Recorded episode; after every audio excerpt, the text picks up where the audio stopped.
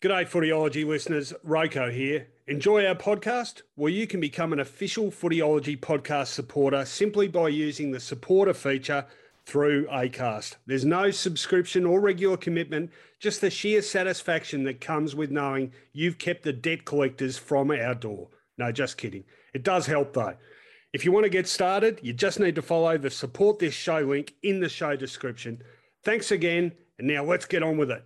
This Crunch Time podcast, proudly brought to you by iPrimus. Make the right NBN choice with iPrimus, your NBN experts. Call 131 101.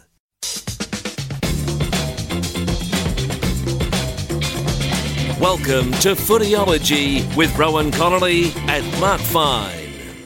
G'day, everyone. Welcome to episode three of the Footyology podcast. Roco here with his old sparring partner, Mark Fine. Good evening, Finey. G'day, Roco. You know, I still don't know what a podcast is, but I think the show's going all right. Well, the reaction's been uh, so far so good, I think, and uh, always a pleasure to talk footy with your good self. And we've got plenty to talk about in this episode. A massive round 20, uh, plenty of incident, plenty of drama lots of ramifications for the final eight and indeed the top four.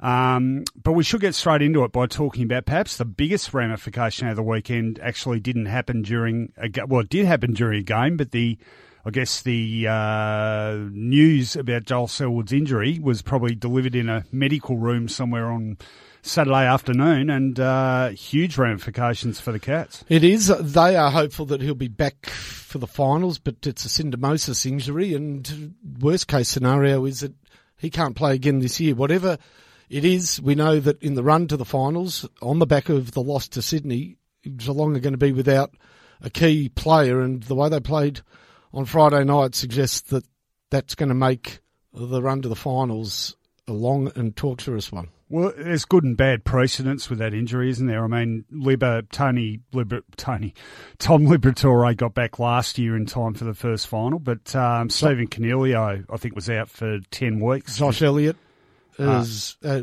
had his season, you know, lost, lost big chunks from syndesmosis. Yeah, there's someone else who went down with it too. It's just not coming to mind. But um, yeah, the timing's impeccably bad, isn't it? Um, and, you know, like, gee, you get tired of talking about Geelong's dependence on Dangerfield and Selwood, but. It's real. It is not only real. I think it's it's almost exactly where it was this time last year. As good a season as say Mitch Duncan's had, yep. you still get the feeling that without one of those, uh, one if not both those players, they're a considerably lesser side. Well, there was a way around it, but unfortunately, due to injury and form, it hasn't been able to take hold. And that is, uh, if Motlop could have played much better football than he has this year, and Nakia Cockatoo stayed fit, then they had some real serious outside run and hit up speed and tackling speed and pressure speed.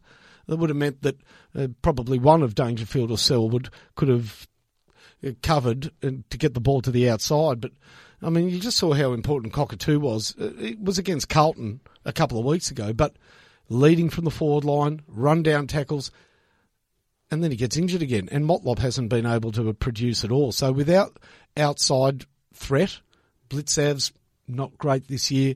It's all been big hard work inside, and that's done by two players, and one of them's not going to play for a few weeks. I'll, I'll give you some numbers on. I mean, the obvious thing is okay. So how have Geelong fared without Selwood? Well, here's the first thing: they haven't had to uh, over the last five seasons. They've played 112 games, including a season. He's played 110. Yeah, there you go. And he missed one suspended uh, two seasons ago, and of course that one with concussion about a month ago. And well, for what it's worth, those two games, they got a draw with GWS a month ago, and the one against the Bulldogs in 2015, they only won by eight points. But you know, I drilled down on some numbers about contested ball clearances. So Dangerfield averages 17.5 contested possessions a game. Selwood's 13.8. No other Geelong players even in double figures, yep. and no other Geelong players in the AFL's top 40. For clearances, 7.2 for Dangerfield per game, 6.3 for Selwood. No other cat gets over five. And centre takeaways, which those two excel at, um, they average about three per game. The next best for the Cats is about 1.5. Now the Cats have been going all right for contested ball this year, which was has been a weakness. But clearances, they're still in the lower half of the table, and most of the sides that they've got to meet in the finals are in the upper half in the rankings. So I think as far, and you know, you expect more stoppages in finals, don't you? So I think the ramifications from a numbers point of view are pretty real. Yeah, they, without him in the finals, they are on those numbers not going to. They could be a straight setter.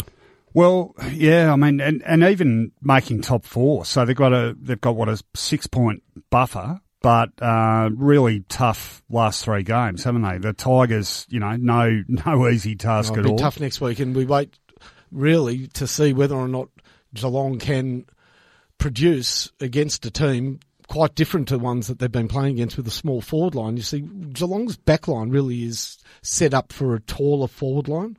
Yeah. You don't have that drop of the ball defender that Richmond could really profit with. Look at that defence. If Taylor plays back, you've got Taylor, Lonergan uh, in defence. You've also got Bews and Kolodjashnij who are not that, that fleet of foot. Mackie's a, an exit clause and Henderson. Now, gee, if the ball hits the deck, they're going to be they're going to be panicking because they're not going to be able to match that speed of Richmond's. Oh, uh, they've got some problems coming up. Well, just on that top four scenario, the, the three teams immediately behind them are Port, who are awful, Stuffed. awful, um, Sydney, who beat them, and the Bulldogs. Uh, Sydney's now, the comer.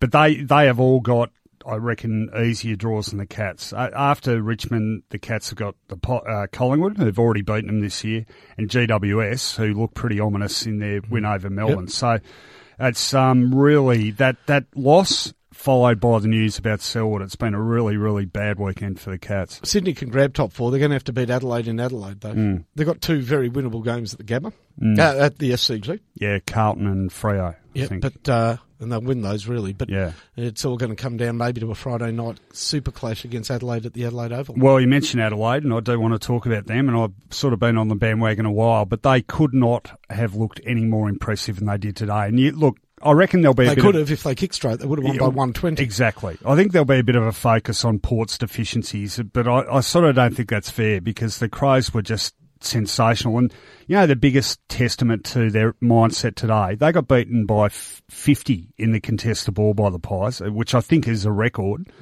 By quarter time in the in the showdown, they were up by twenty one already. And uh, you could just see how keen they were to make a statement, not just on the scoreboard, but physically. And they just smashed power in every hard aspect of the game. I thought particularly significant was the ruck battle. And Sam Jacobs won his third showdown medal. He just towed Paddy Ryder up. Mm. You know, one of my concerns for Adelaide has been over the last couple of years the lack of new faces, the same rotation through the 21st and 22nd player, McKay, Milera, Milera, McKay, etc., etc. Yeah Up pops Hugh Greenwood. Now, he's going to be a great player in the future, but that, more importantly, he's a great player now, and he, I reckon he had over 10 tackles today. So here's a guy that provides some fresh energy, some goal kicking power, some intercept power, and some tackling power. Just what they needed. That team did need a bit of refreshing down in the bottom six. Mm. Yeah, he's a good size, isn't he? Yeah. He's uh, yeah, and the the sport general sporting background has served him well. One of my theories with the Crows is people go, oh, "What about the midfield? What about the midfield?" Well. I think, you know, it certainly doesn't have the star power of others, but the Crouch brothers are incredibly consistent. I mean, Richie Douglas has had a really good season. They've got other blokes chipping in besides. But my theory is they only have to perhaps not even break even as long as they don't get belted midfield and get enough of the ball and enough inside yep. 50 entries. Their forward line is considerably better than any other team in the competition for me.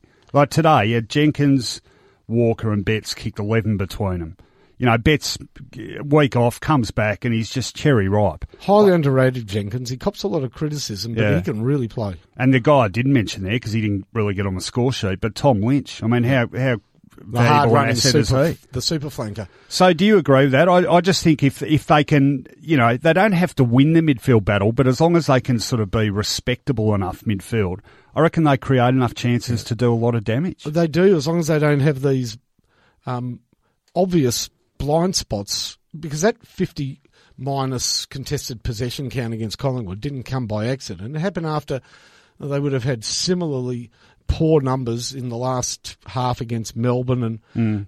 they have, you know, they got North Melbourne kicked 10 goals to naught against them in the first quarter in Hobart. Yeah. They clearly have some disengaged points. They can't afford to have that in a final, otherwise it happens on preliminary final day, Mm-hmm. and then there's a grand final and premiership gone begging because I promise you there won't be any coming back from it against a top four team. That's true. Although you did say yourself on this very podcast last week that you saw the Collingwood more- draw as a glass half full. a bit more resolve there, a bit Yeah. more steel, a Yeah. bit more of an ability to fight when fight seemed the harder thing to do. So I wait, I wait. What I think matters not exotic, but I look on with interest to see more of that because that is more finals type mentality than beating Port by 80 odd points. Yeah, and I agree with that. But I, I do, for mine, the flag is theirs to lose. That doesn't, you know, it doesn't mean they're that much better a chance than anyone else, but I think they're in very good position to win it. I want to tell you something, and I never want you to forget these three words. What? Boak can't tag. okay. He started off trying to run with Rory Sloane. What happened? Did he just not like the idea of actually running as hard as Rory? Or every minute the game went on, it became less of a hard tag and more of a thrashing. It didn't look like a tag at any stage. No, well, they gave I'm- up with it about a quarter and a half in, but he certainly was running with him, you know, trying to get every stop, stoppage, hands on, blah, blah, blah. But in the end, the ball starts moving and Boak wasn't really up for it. Now, I reckon the other top four team we need to talk about are the Tigers because they just, uh, I wouldn't say under the radar, but they, they put Hawthorn away very efficiently today. And just refused to read the script, Richmond. Well, I, I love their consistency of effort. Like they've had two shockers, and Adelaide early in the season and St Kilda a few weeks ago. Every other game, so they played 18 games and they've been highly respectable in 16 of them. Three lost by a total of what 10 points. Yep. Um, another one by nine points or whatever.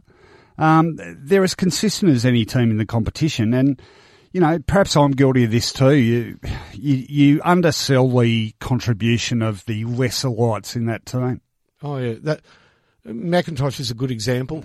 He's played back of centre for part of the season, but now he forms part of this defensive wall when the opposition has the ball. He's deceptively quick, so he runs down opponents. He can spoil in the air, and he's the perfect guy to kick the ball into fifty for them because he can't kick. And what they really want are balls that hit the ground. Now you can't ask players to kick mongrels on purpose, but whenever he kicks it into the forward line, you got the old chaos ball almost guaranteed because he's not a beautiful kick and it suits them well. And yeah, look, I, I think they also play a game that is probably suited to how we expect finals to be played. Yeah, that's right. They're, Don't de- they? they're desperate. They play the ball well off the ground. Which will- contested ball. which will make if the ladder if the top four stays the same order as it is now, they'd be playing Adelaide, wouldn't they, in week one? Wouldn't that be a fascinating uh, contrast of philosophies about what wins premierships? And again, I've just said that Adelaide were great defensively, but their strongest suit is their attack and their scoring power. And the Tigers, it's just that hard at it, winning the clinches, isn't it? So it'd be a great meeting of opposing philosophies almost. They've got some tough decisions to make. They've been well served. After the St Kilda game, when um, Nankervis got killed in the ruck, they decided to employ the services of Soldo as a sort of um, ruck spoiler, nothing else. Mm. Do you go into finals with a Soldo? Because he's not going to give you a whole lot, bar help Naismith get through the afternoon or evening. Griffiths might be available. Do you bring him into the team? Big risk at this stage. I'm isn't it? saying it's a big departure from where they've been, but they've certainly, and I know Damien Hardwick has bemoaned the fact they haven't had a second tall forward because the, the sustainability of uh, the small guys is questionable, and the finals not a great precedent for small forwards Well, I was going to say, well in finals and winning games. my mind's just ticked back. Who does their I mean, with Riewoldt in? Who who does their forward setup remind you of in terms of premiership teams of the AFL era? Just of the AFL era. Um, there's a clue in just. okay, so that goes back to the early '90s. Um, Collingwood. Yep. I reckon they're very like Collingwood Yeah, 1990. well, yeah, they are. Well, they really. You're right because Collingwood. Well, they had Daicos, who Yeah. almost kicked 100 in Yeah. fairness, but Daicos and Gavin Brown they didn't really have a. Gavin Crosisca was going forward and kicking goals. You know, they. Uh, so it would be a remarkable. Um, you know, they've just adapted really well. The last two weeks, you know, they've one of probably one of the smallest forward setups we've seen at AFL level for years, and they've won both games. And people keep saying, "Oh, well, you know, they played Hawthorn. Hawthorn off today, and this team was off today, and that team was off today. Well, there's a reason they're all off today is because they've been outpaced, and I've seen them at the MCG two or three times this year, Richmond, watch them from behind the goals, and get a real sense of a team that's very fit and very invested in running either for space or, more importantly, uh, to p- apply pressure.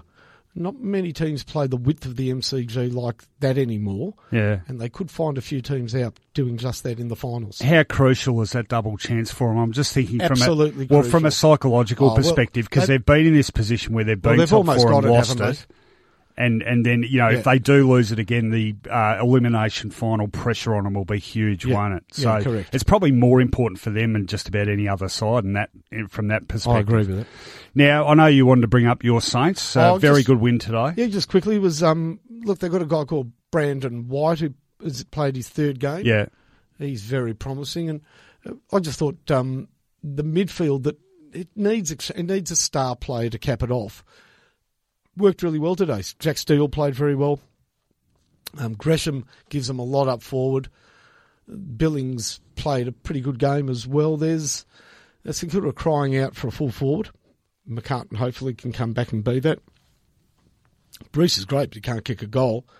Another good player in the midfield, and St Kilda start to become a, a pretty solid team. They're two or three players from being that, but it seems as though that the complementary players, the sort of the and the ones that you need to really go up the ladder, your your rank and file players are starting to play pretty consistent footy. You still don't think they'll make the eight? No, they can't make that. No, the percentage is too poor, really. they isn't have to win all three games, and they've got Yeah. Melbourne and Richmond at the G, which is hmm. tough.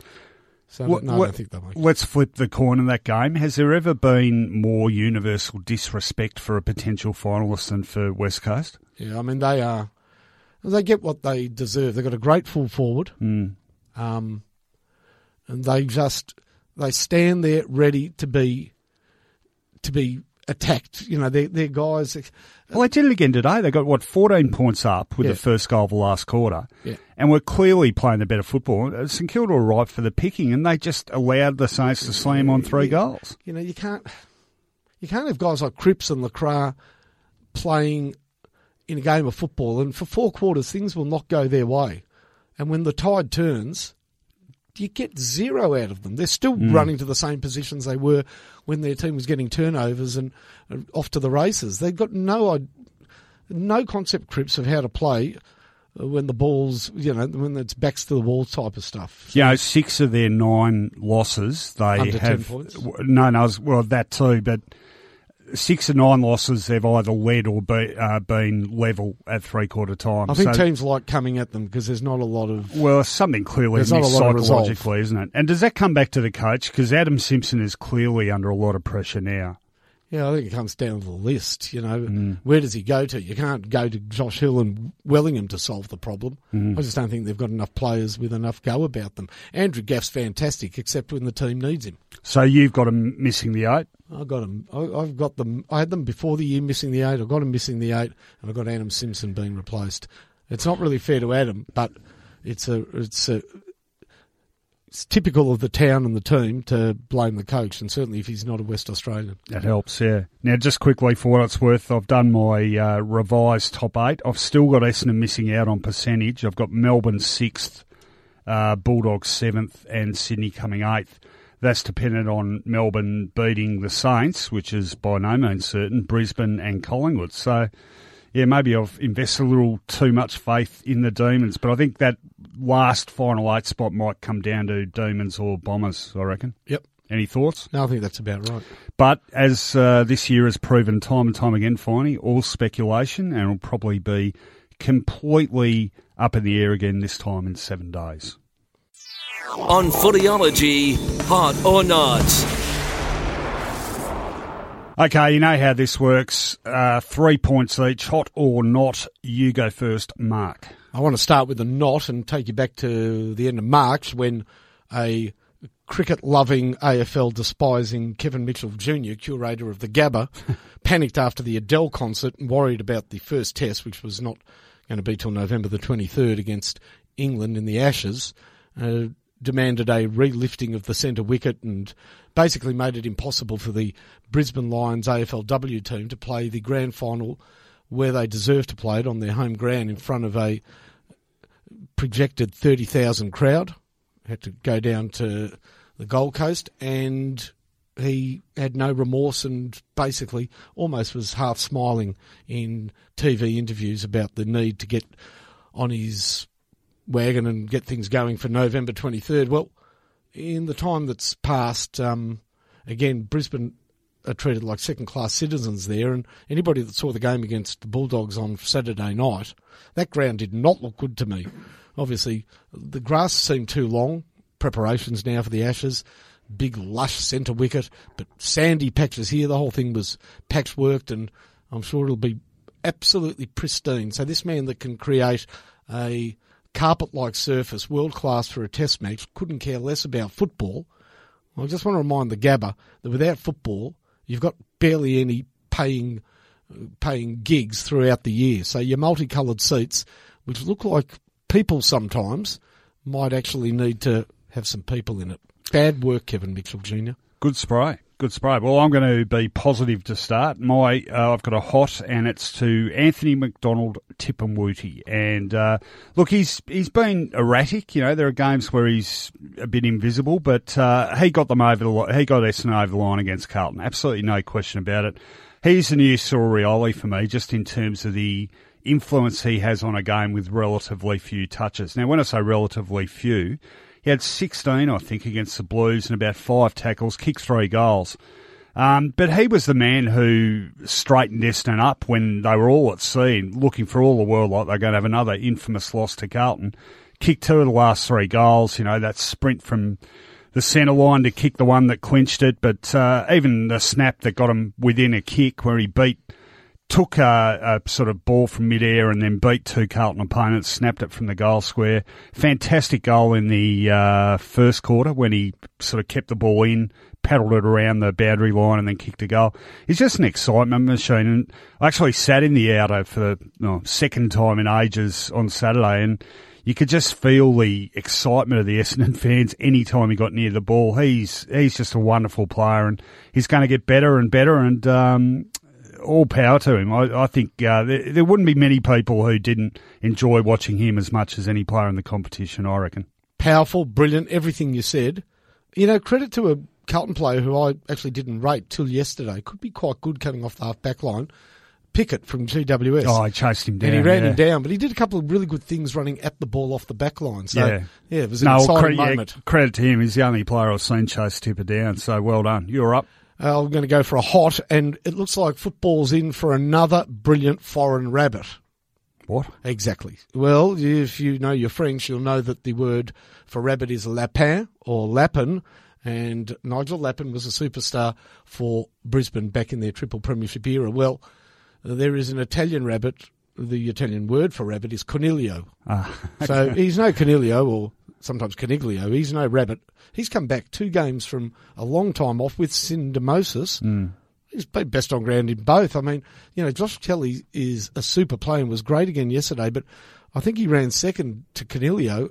Just shows what sort of talent they've got at their fingertips, and if it all gets together, watch out. You know, you know how good it is when you see uh, a kid at a really early stage, and you think, "Oh, this kid's special," and you like sort of following him through.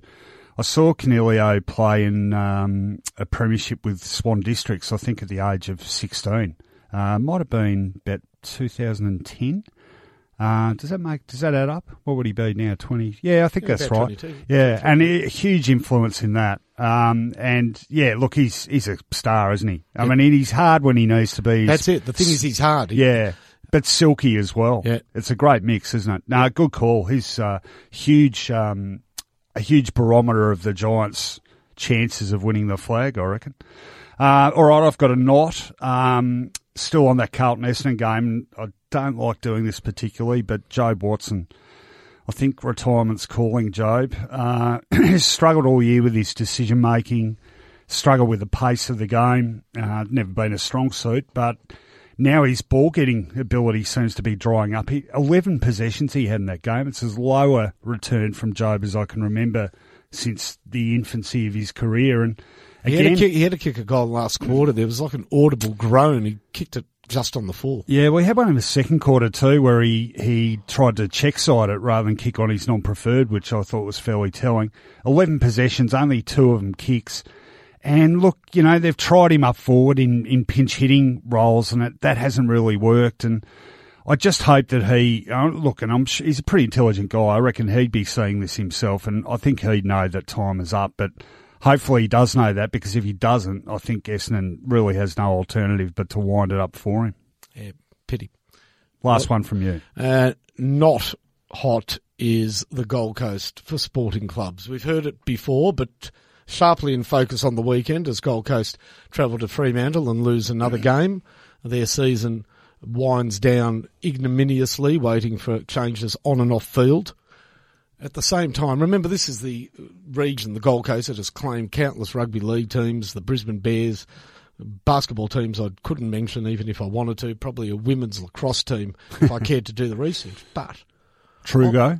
Uh, never popular up there. There was on the weekend. Not only did Gold Coast lose, but the Gold Coast Titans hosted Brisbane in the NRL and lost 0 54. And there are parallels because they've got Jarryd Haynes, big headline, you know, headline act, get people interested in rugby league again.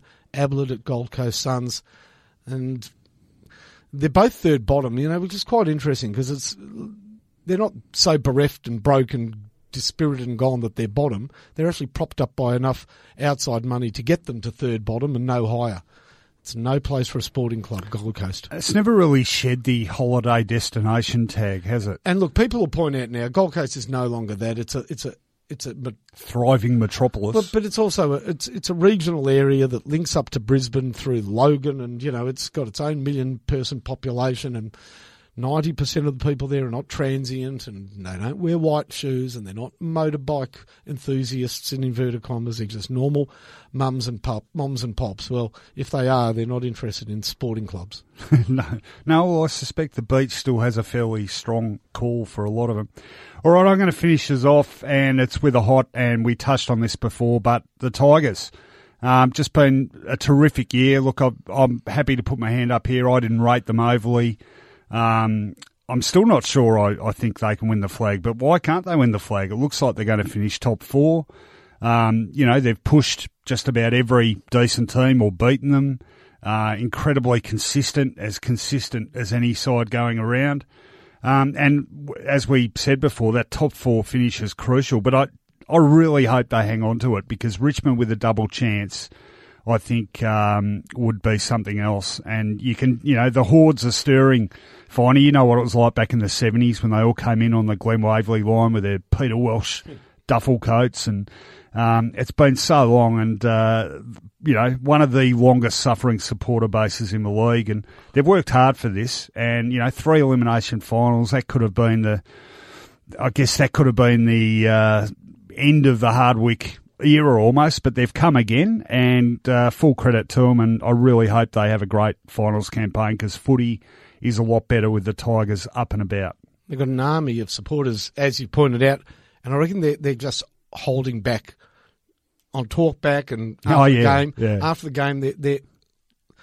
I don't think that Richmond have convinced even their own supporters that they are a serious premiership hope. But look at the numbers, and they are a, they're in the mix, and in the mix is good enough to be a hope. Well, the five magic words that go hand in hand with a premiership uh, campaign are keep the lid on it. On Footyology, talking top 22s. Okay, time now for our rolling All Australian team. We are talking top 22s, and I'm just going to quickly finally read out last week's. The team as of round 19 from the back line. Jeremy Howe, Alex Rance, Rory Laird. From halfback, Michael Hibbard, Michael Hurley, Sam Docherty. Centres were Josh Kelly, Dustin Martin, Marcus Bontempelli. Half forward line, Robbie Gray, Lance Franklin, Gary Ablett. Full forward line, Eddie Betts, Ben Brown, Jeremy Cameron. The Ruck division, Paddy Ryder, Paddy Dangerfield and Tom Mitchell. Interchange, Rory Sloane, Joel Selwood, Matt Crouch, Clayton Oliver. So, round 20's done and dusted. Where do we stand with that 22? I think the backline's pretty solid. No problems with Howard Rance, Docherty, Laird. Docherty was great. Yep. Uh, You had a, you had a question mark on Michael Hurley. Uh, yeah, yeah, um, Thought he was much better against the Blues. yeah, So you're you're okay with him yeah. staying He, he there? holds. his- Nobody's demanding the spot off him at the moment. Yep. Any defenders looking a Well, look, shaky? Michael Hibbard only just snuck into the team, We just got him in last week. yeah, and he was, um, you know, besieged on the weekend, GWS, and defensively he still went went ball hunting a bit. Now, after six to eight weeks, Dylan Roberton was in most people's um, All Australian team. He'd had a great start to the season. And you know what? His output's been pretty good since then. St Kilda's form has wavered, but he's remained pretty steadfast. Well, he was better than steadfast against the West Coast Eagles because without his one-on-one marking and reading of the game, West Coast actually win that game. I think Roberton starts to threaten Hibberd. We'll keep a watch on that. Leave Hibberd there, but Roberton on his ginger. He's been incredibly consistent, has he? You know, the, the, hasn't he? The one thing he might have over Hibberd is just uh, durability because Hibberd missed a reasonable chunk at the Yeah, start of the right. year, didn't he? So, yeah, I guess, well, that's the whole concept, isn't it? We're talking about 22 rounds. It's a marathon, not a sprint.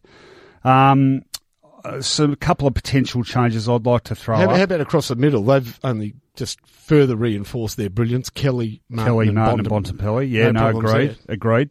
Um, I've got a few potential changes to the forward mix, though, funnily enough. Um, Buddy, uh, you know, as much as you wouldn't want Buddy out of your 22, last couple of weeks haven't had been two great. bad, two bad weeks. Yeah, and the guy who really impressed me in the showdown, another one, is the Adelaide Tom Lynch. Geez, he's a hard worker. He deserves to be in an All Australian 22 because he's reckon? a true half forward flanker, and I mean he just plays the role beautifully. Yeah, uh, great work rate. Doesn't have to kick goals because he's got those other tall forwards doing the job. So uh, he, he can play almost as a tall midfielder. Yeah, great endurance. I still scratch my head about how he he couldn't get a game at St Oh, Kilda. well, Ross Lyon had no faith in him, and any time he did play, he knew he was one mistake from being dropped. So his handful of games were nervous and error ridden. Now the other um, the other change I think I've got to bite the bullet and suggest is Ben Brown out through no fault of his own. It's got to be said, and we I hope if you're listening, Ben, all the best to you, mate. I hope you're okay. But Josh Kennedy, I mean, the only reason he wasn't there in the first place, He's the best forward- he's the best full forward in the Well, he'd missed games. That was all. He'd played about three or four fewer games than the others, but he's come back into that side and been fantastic. Five goals again He's in. Against the Saints and a losing team, and uh, I think his goals per game average is significantly better than those around him on the goal kicking chart. So you're happy with that? yeah, Kennedy he's the in? full forward. What about? I'm just going to throw this one up. Jeremy Cameron. Uh, he hasn't played for a while. well, that that counts against him, and uh, I'm not trying to sort of show allegiances here, but I reckon Joey Daniher. Yeah, look, Daniher would have been unlucky not to have been in last week. He didn't actually necessarily win his win his battle this week. No, he he didn't. But he, he, kicked didn't. three more, and he just keeps kicking and scoring and contributing, and he goes in, in front of Cameron. Sorry, Mm. Yeah, he that was an interesting duel on Liam Jones, and uh, full credit to Liam Jones. He was terrific after quarter time, but Daniher's first quarter was big. And he also kicked a really important goal In the last- the, uh, was it the last, or last third quarter, I no, in think. the last quarter. was it the last quarter? Yeah, yeah. Jones didn't get to the contest, and he kicked one from oh, it would have been fifty metres out. It was his only set shot that he kicked a goal with. Yeah, so like he can be down for a while and still be a threat, which I think is important. So you're happy with Daniher in for Yep, Cameron yeah, for yeah. this week? Um, one more I wanted to throw up was uh, not a change to the 22, but a change to the 18. I'm a big Matt Crouch fan. Well, hang on. Um, How about the ruck of Paddy Ryder? I mean, he goes up against Sam Jacobs and gets Yeah. soundly beaten. I Mm. I'd put Sam ahead of, of Paddy. Well, I didn't want to go overboard on the Adelaide front, but yeah, look, I mean, if you're talking about all Australian ruckman, and we were happy with Ryder, but you know, there's no bigger test of one candidate versus went another head-to-head. than head to head, and Jacobs towelled him up, didn't he? Yep. Yeah, I'm happy with that. I had Jacobs in my mid-year All Australian team, so he's obviously Played had a great year. not far off. Okay, so Paddy, you're uh, Sorry, Paddy. sorry, Paddy, but uh, you're going to have to pull out a big one next week. So as will about 21 of your teammates. So Jacobs for Ryder. Yeah, I just reckon Matt Crouch potentially into the 18 for perhaps Gary Ablett. See, I thought the same for his teammate Rory Sloane. Yeah, well, they were both great. They were probably those two and Jacobs were arguably their three best players today, I reckon. So, uh, look, we might leave that one leave that one in the locker for the moment, but have it up our sleeve. So, Yeah, fair enough. So our changes then, we've decided, or we are in the process of deciding, we'll go uh, Adelaide Tom Lynch in for Lance Franklin at centre half forward. Yep. Josh Kennedy at full forward in for Ben Brown. Joe Daniher in on a in a forward pocket for Jeremy Cameron. And perhaps the big one, the uh, headline here, Sam Jacobs back into the number one ruck berth at the expense of Paddy Ryder. So four changes to our 22 this week. You happy with that? Yeah, and there's plenty of crows in the team, which is indicative of the their indicative of their clear spot on top. Absolutely. So, uh, everyone listening, see what you think of that 22. It'll be up on the Footyology website uh, underneath this podcast. Please leave a comment. Uh, trying to field all the comments on the site. So, any criticisms, any suggestions you have for inclusion in Miss 22 or people who shouldn't be there, drop us a comment at footyology.com.au. We'll do our best to respond. Okay, we'll get back to this segment next week. Time to move on. On Footyology Media Watch. Okay, uh, now you suggested this Media Watch segment Finey, and I was a little bit anxious about it, to be honest, but it's working out very well, and it's attracting a lot of interest from people, and uh, I think there's a feeling I can be a little less shackled to a particular position now. I'm an independent operator of sorts, and you've always operated independently, so we're going to speak our mind about things football media. So, look, one thing I wanted to bring up this week because it, it's topical. Uh, I was very keen on my footyology site to keep doing match reports. I love writing match reports. Uh, I love reading match reports. I think there's nothing better than watching your team win a game and then reading an account of not just how it unfolded, but why it unfolded. Um, and I, I wrote one about the Essendon Carlton game, which seemed to be pretty well received. And a couple of people got onto me on social media and said, why don't the major newspapers write match reports like this anymore? And it's a very interesting question. Now, this is basically the position. The Herald Sun have abandoned match reports. They are told now their reporters at games have to pick one specific aspect out of a game and write on that. The Age, uh, I fought a very vigorous campaign over a number of years to preserve match reports. Every year we'd have our pre-season footy meeting and some bright spark would go, oh, let's get rid of match reports. They're daggy. And uh, I'd fight, fight, fight, and we'd preserve them. So the Age persists with them. Unfortunately, they're very compromised by deadline pressures. So it's hard for the people doing the age match reports to be able to sit back and sort of look at a game in its totality. They often have to write a lot of it as the match is going. I now have the luxury of not having to do that, and uh, it, it, just in I think I've done four of them now. It's been an absolute bonus because you just sit back with a little bit of time to reflect on the whole game, and you don't get things out of proportion to their importance to the context of the game. And I think it enables you to, you're not just writing about what happened in a game. This guy kicked a goal, then that guy kicked a goal. You're talking about how the game flowed, how the, uh, I guess the pendulum of power swung between the two teams, a critical moment that might have been a turning point, all those things. They all go into a good match report. Now, the argument against them is people say, well, why do you need to read a match report when you can, everyone can watch the game on TV, you can discuss it with your mates on social media? Well, you can discuss something as it happens in 140 characters. Yes, you can watch the game, but don't you want to be able to sit back and have a look at something post the event happening and say, well, what did this mean? Why did this team win? Why did this team lose? What were the key elements of the game? Why did this guy have a great game? Why did this guy have a bad game? And I think if you didn't have match reports, a lot of that stuff would be lost because the never ending churn of the media cycle Finey means that, you know, like five minutes after a game's finished, people are moving on to the next one. So I don't know. Um, maybe I, I'm a dinosaur in my media consumption habits, but I love writing match reports. Nothing's more satisfying than being able to capture the essence of a game. And uh, I'm going to keep doing them on the site. Now, wh- I'm putting myself on the out on a limb here. How do you feel about match reports? I think they're great. Look, I really do. First of all, you touched on one of the great elements of the match report, and that is when your team wins, you want to buy, you want to get the newspapers and read it. It's like running down the newsagent to get the Sporting Globe. Yeah, and, and it's another form of consuming the game, and it is when written well, elegant prose satisfies and satiates different senses to watching the game or being at the game or listening to the game. It's a permanent record, so it's there if online to go back and look at. And as much as games can be watched, and people might think we don't need match reports, nobody watches nine games a weekend, or very few people do. Mm-hmm. I'd probably go closer than most. Mm. And if you want to get a sense of nine games, read the match reports of nine games. Yeah. It'll give you. I, I guarantee you, people. A lot of people who love their football and would want to be well versed with all eighteen clubs wouldn't be able to tell you a lot about Freo this year or Gold Coast.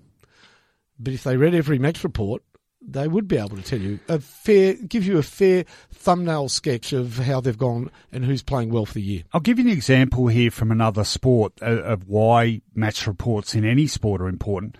I don't know why I just thought back to this, but the Tied Test, 19, uh, when was it? End of 1960 or 60, 61, Australia, West Indies at the Gabba. Um, if it weren't for a written match report of that event, what would we know about it? Say cricket was being covered then, as some people want football to be covered now. Uh, how would you know about what happened in the Matai Test, how it unfolded, the sequence of Wes Hall's final over and the wickets that fell and the runs that were scored? So apply that to football now. Say 20 years' time from now, if you're a Bulldog fan, you want to read about the famous 2016 Premiership, yes, you can watch the grand final, but what if you want to read something about how that game panned out? There'd be nothing to read. You'd be reading preview, preview, preview, and then the day after what it all meant. What about how we actually won the flag? Oh, look, I, I, I'm.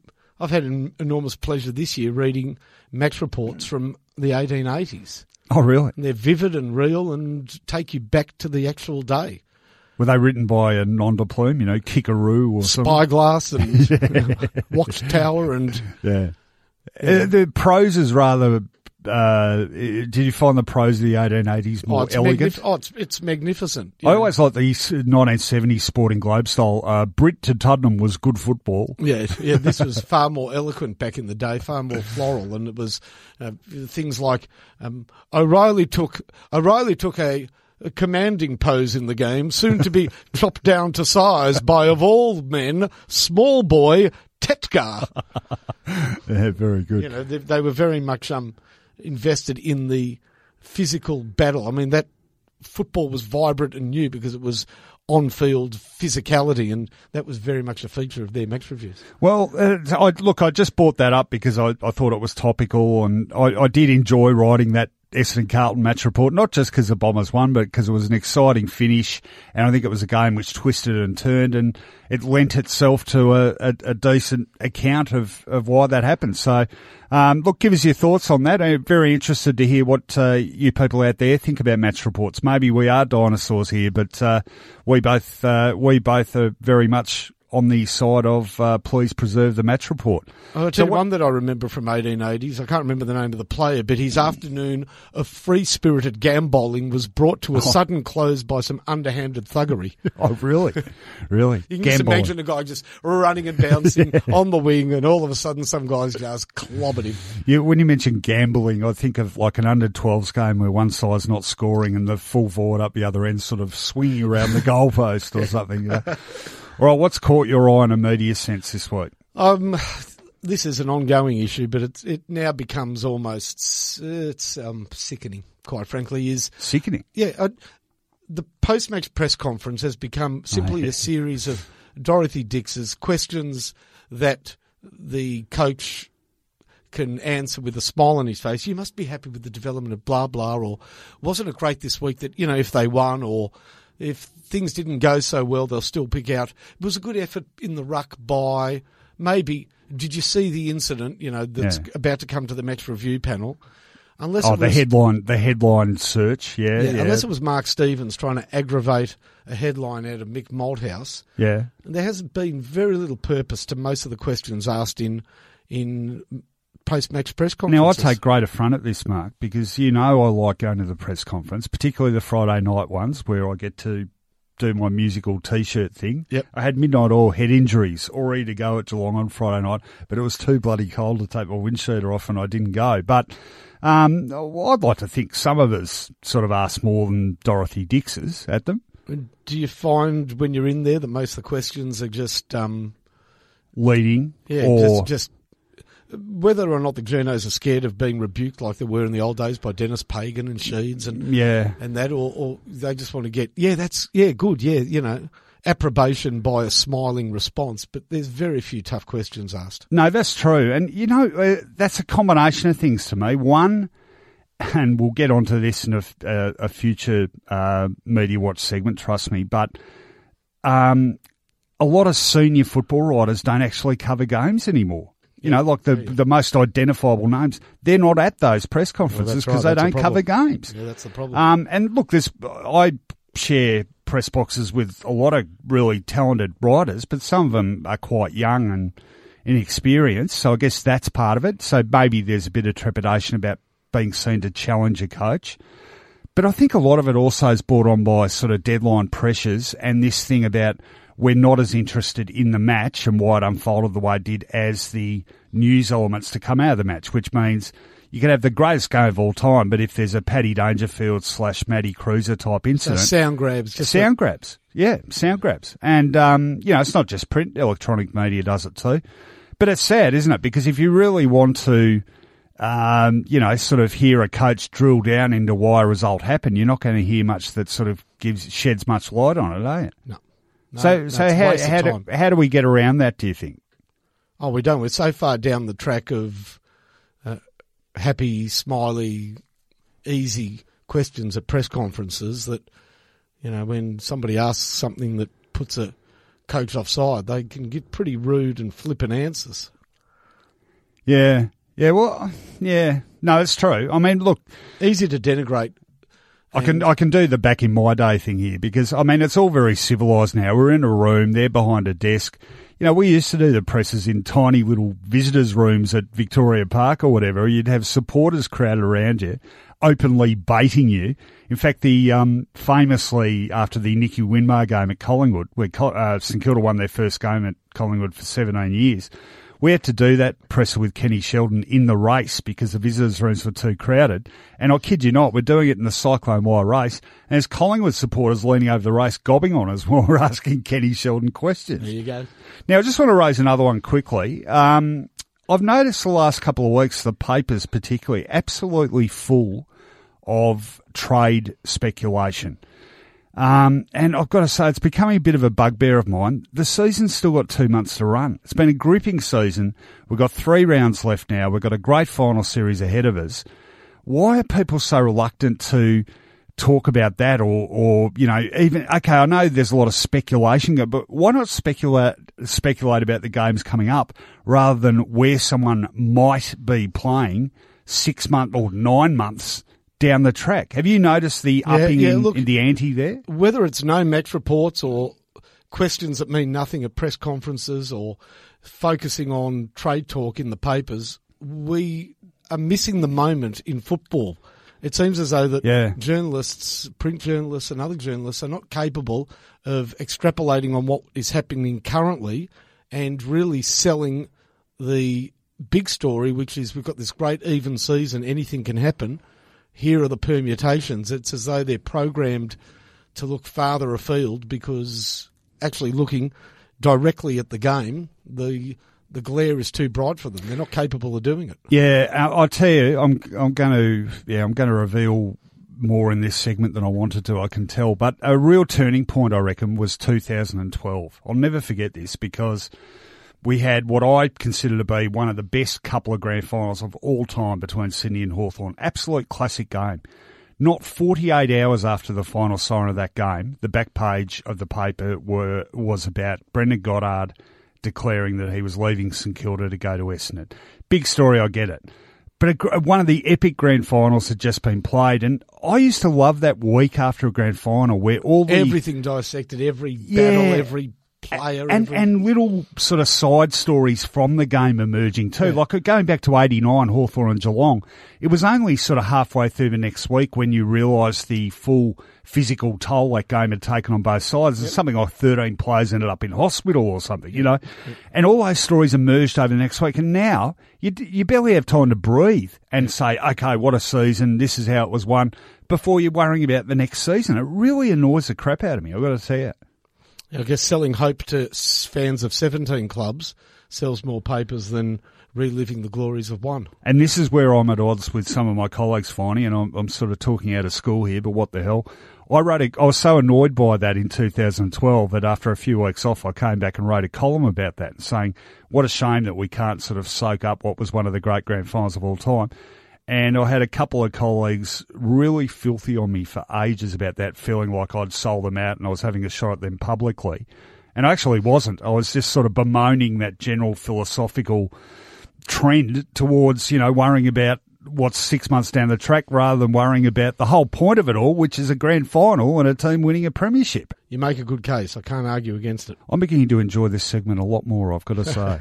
On Footyology, Roco and Finey's Rant Off. Okay, it's go off your crew at time, Finey. The rant off, most popular part of the show, I believe. So I'm led to believe, and uh, yeah, I've definitely got something I want to get off my chest this week. Are you suitably fired up? I'm always fired up, Rohan. Okay, well, I'm going to go first this week. I demand to go first, and I want you to count me in immediately. A three-two rant away. I'm not happy with AFL umpiring, Finey. Okay, I know what you're thinking. This is pretty low hanging fruit. Depends what the criticisms are, though. And unlike a lot of the bleating that goes on, I've actually got a specific area of complaint. Well, two actually, but first things first. Holding the ball. Does it actually exist anymore? Now, I know you've got to protect the guy with the ball, but you don't have to put him under witness protection, check on his welfare every five seconds, and end up in a highly inappropriate relationship with him. That's what it feels like the umps are doing at the moment. Honestly, I reckon on the weekend I saw about half a dozen guys hang on to the ball so long, I thought they were giving birth to it. Even elephants don't have that long a gestation period. Once upon a time, if you were nabbed in possession and swung around, you were gone, no questions asked. These days, blokes aren't just doing 360s or even 720s. They're like those kids on the roundabout at the playground. I swear the only reason they end up letting go is because they're too bloody dizzy to give off a handball. No wonder guys keep getting slammed headfirst into the turf in tackles.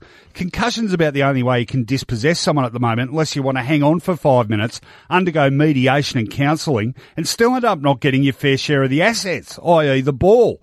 Maybe that's influencing my second port on umpires, I'll give you that. But have you checked the grey and fluoro green tracksuits they're wearing now? They've got these fluoro green bits on the lower leg that make them look like Power Rangers. All it's missing when the emergency ump runs out to break up a fight is a crappy looking plastic gun and some bad acting. It happened when I was doing the boundary along on Friday night. I could have sworn I heard the dozen officials on the bench they have looking after them burst into a chorus of Go, go, AFL umps. Too much theatre, guys. Too much attention seeking and not enough rewarding of the tackle. Yeah, tackle. You know, it's that thing where a player wraps up an opponent with a ball. Not the stuff you're trying to impress your umpiring mates with in the showers. Hmm. Oh, no, I can see I've got you offside because you're an umpire. Oh, I've offended the brotherhood. Mm. All right, well, I don't have to worry about that now because I know you'll be doing your rant about something completely different. All right, do you want me to count you in? Yeah, I do. Okay, he said with trepidation. Okay, three, two, one, rant. Oh, congratulations, Rohan, to be the millionth person this weekend to put shit on umpires. Groupthink at its very worst. Now, let me tell you, the lack of respect for umpires is absolutely endemic. I took up umpiring six years ago, and I am staggered at the lack of respect from players, coaches, supporters. I get abused by casual bypassers walking their dog, not even going to the football. They just turn around, see an umpire making a decision, and call out, you bloody mindless maggot. There is no respect for umpires anywhere. I was listening to a match on the weekend on radio, and a decision was made by the non-controlling umpire. So the commentator said, who is the controlling umpire? At which point both special comments men said, at exactly the same time, Jinx, none of them, and then burst out laughing that they both came up with that lack of respectful comment at exactly the same time.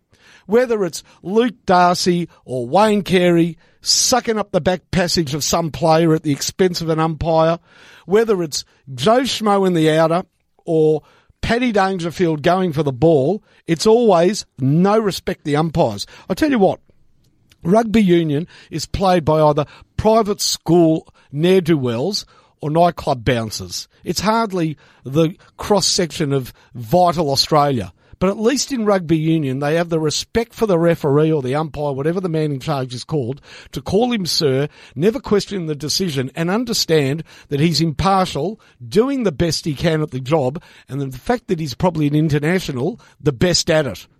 I mean, what do people think? AFL umpires are the best available. Haven't they worked out that it must be a bloody hard game to officiate if everybody always thinks the umpire's wrong? Well, I'll tell you this. Here's the alternative of not having umpires. No football. End discussion.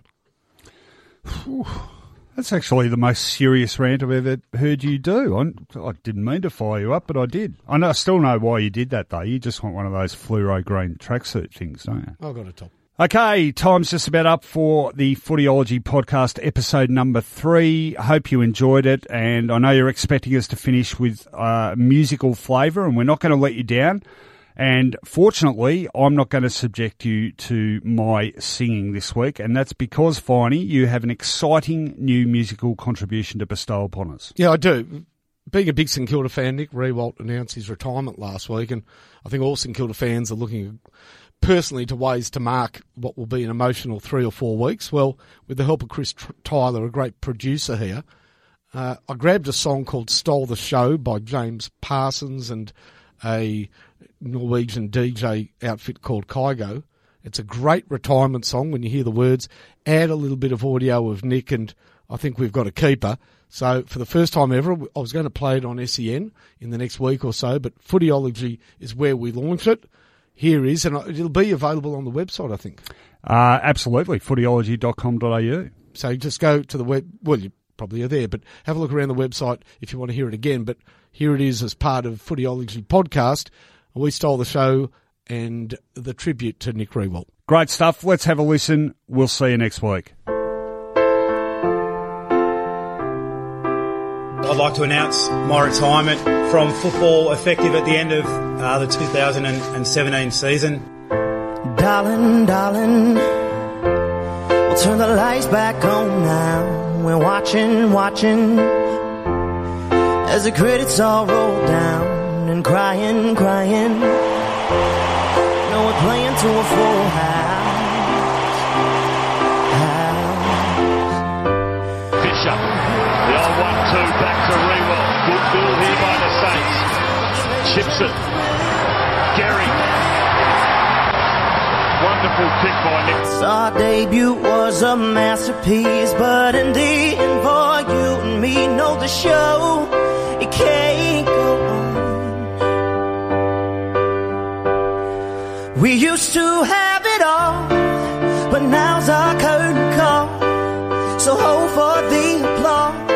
Oh, oh, oh, oh. And wave out to the crowd. Stolen away initially by O'Loughlin, but he couldn't control it either, Dal Santo. He's got it again, slipped over, feeds it back. Opportunity for Harvey. Goes down towards half-court. Look out! Oh, Riewoldt! Remarkable! We stole the show.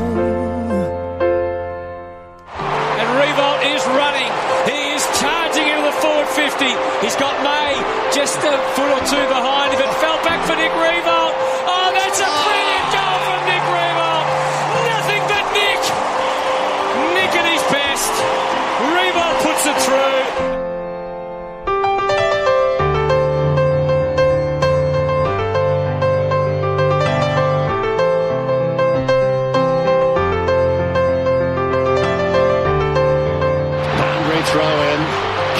It down. Cooney lost it. Jones, Dal Santo. Look out, Riewoldt working, hands to it, couldn't hang on. Loose ball, guess who? It's only But the band plays on now, we're crying, crying. So let the velvet roll down,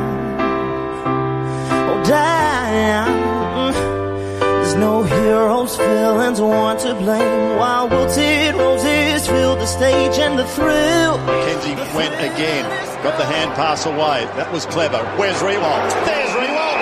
And there's the record. There's his record. 19 for number eight. He's got it. Good. What a game. We used to have it all, but now's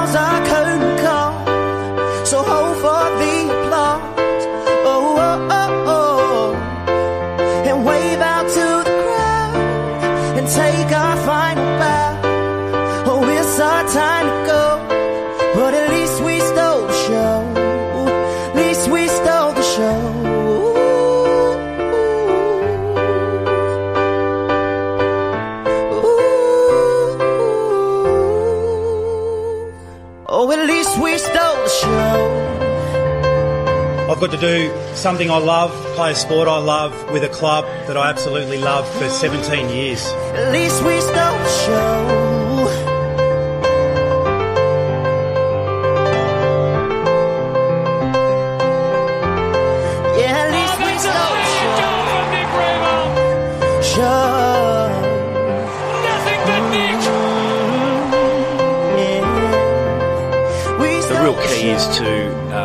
Uh, increase resources and increase research. Riewoldt, remarkable. Oh, at least we stole the show.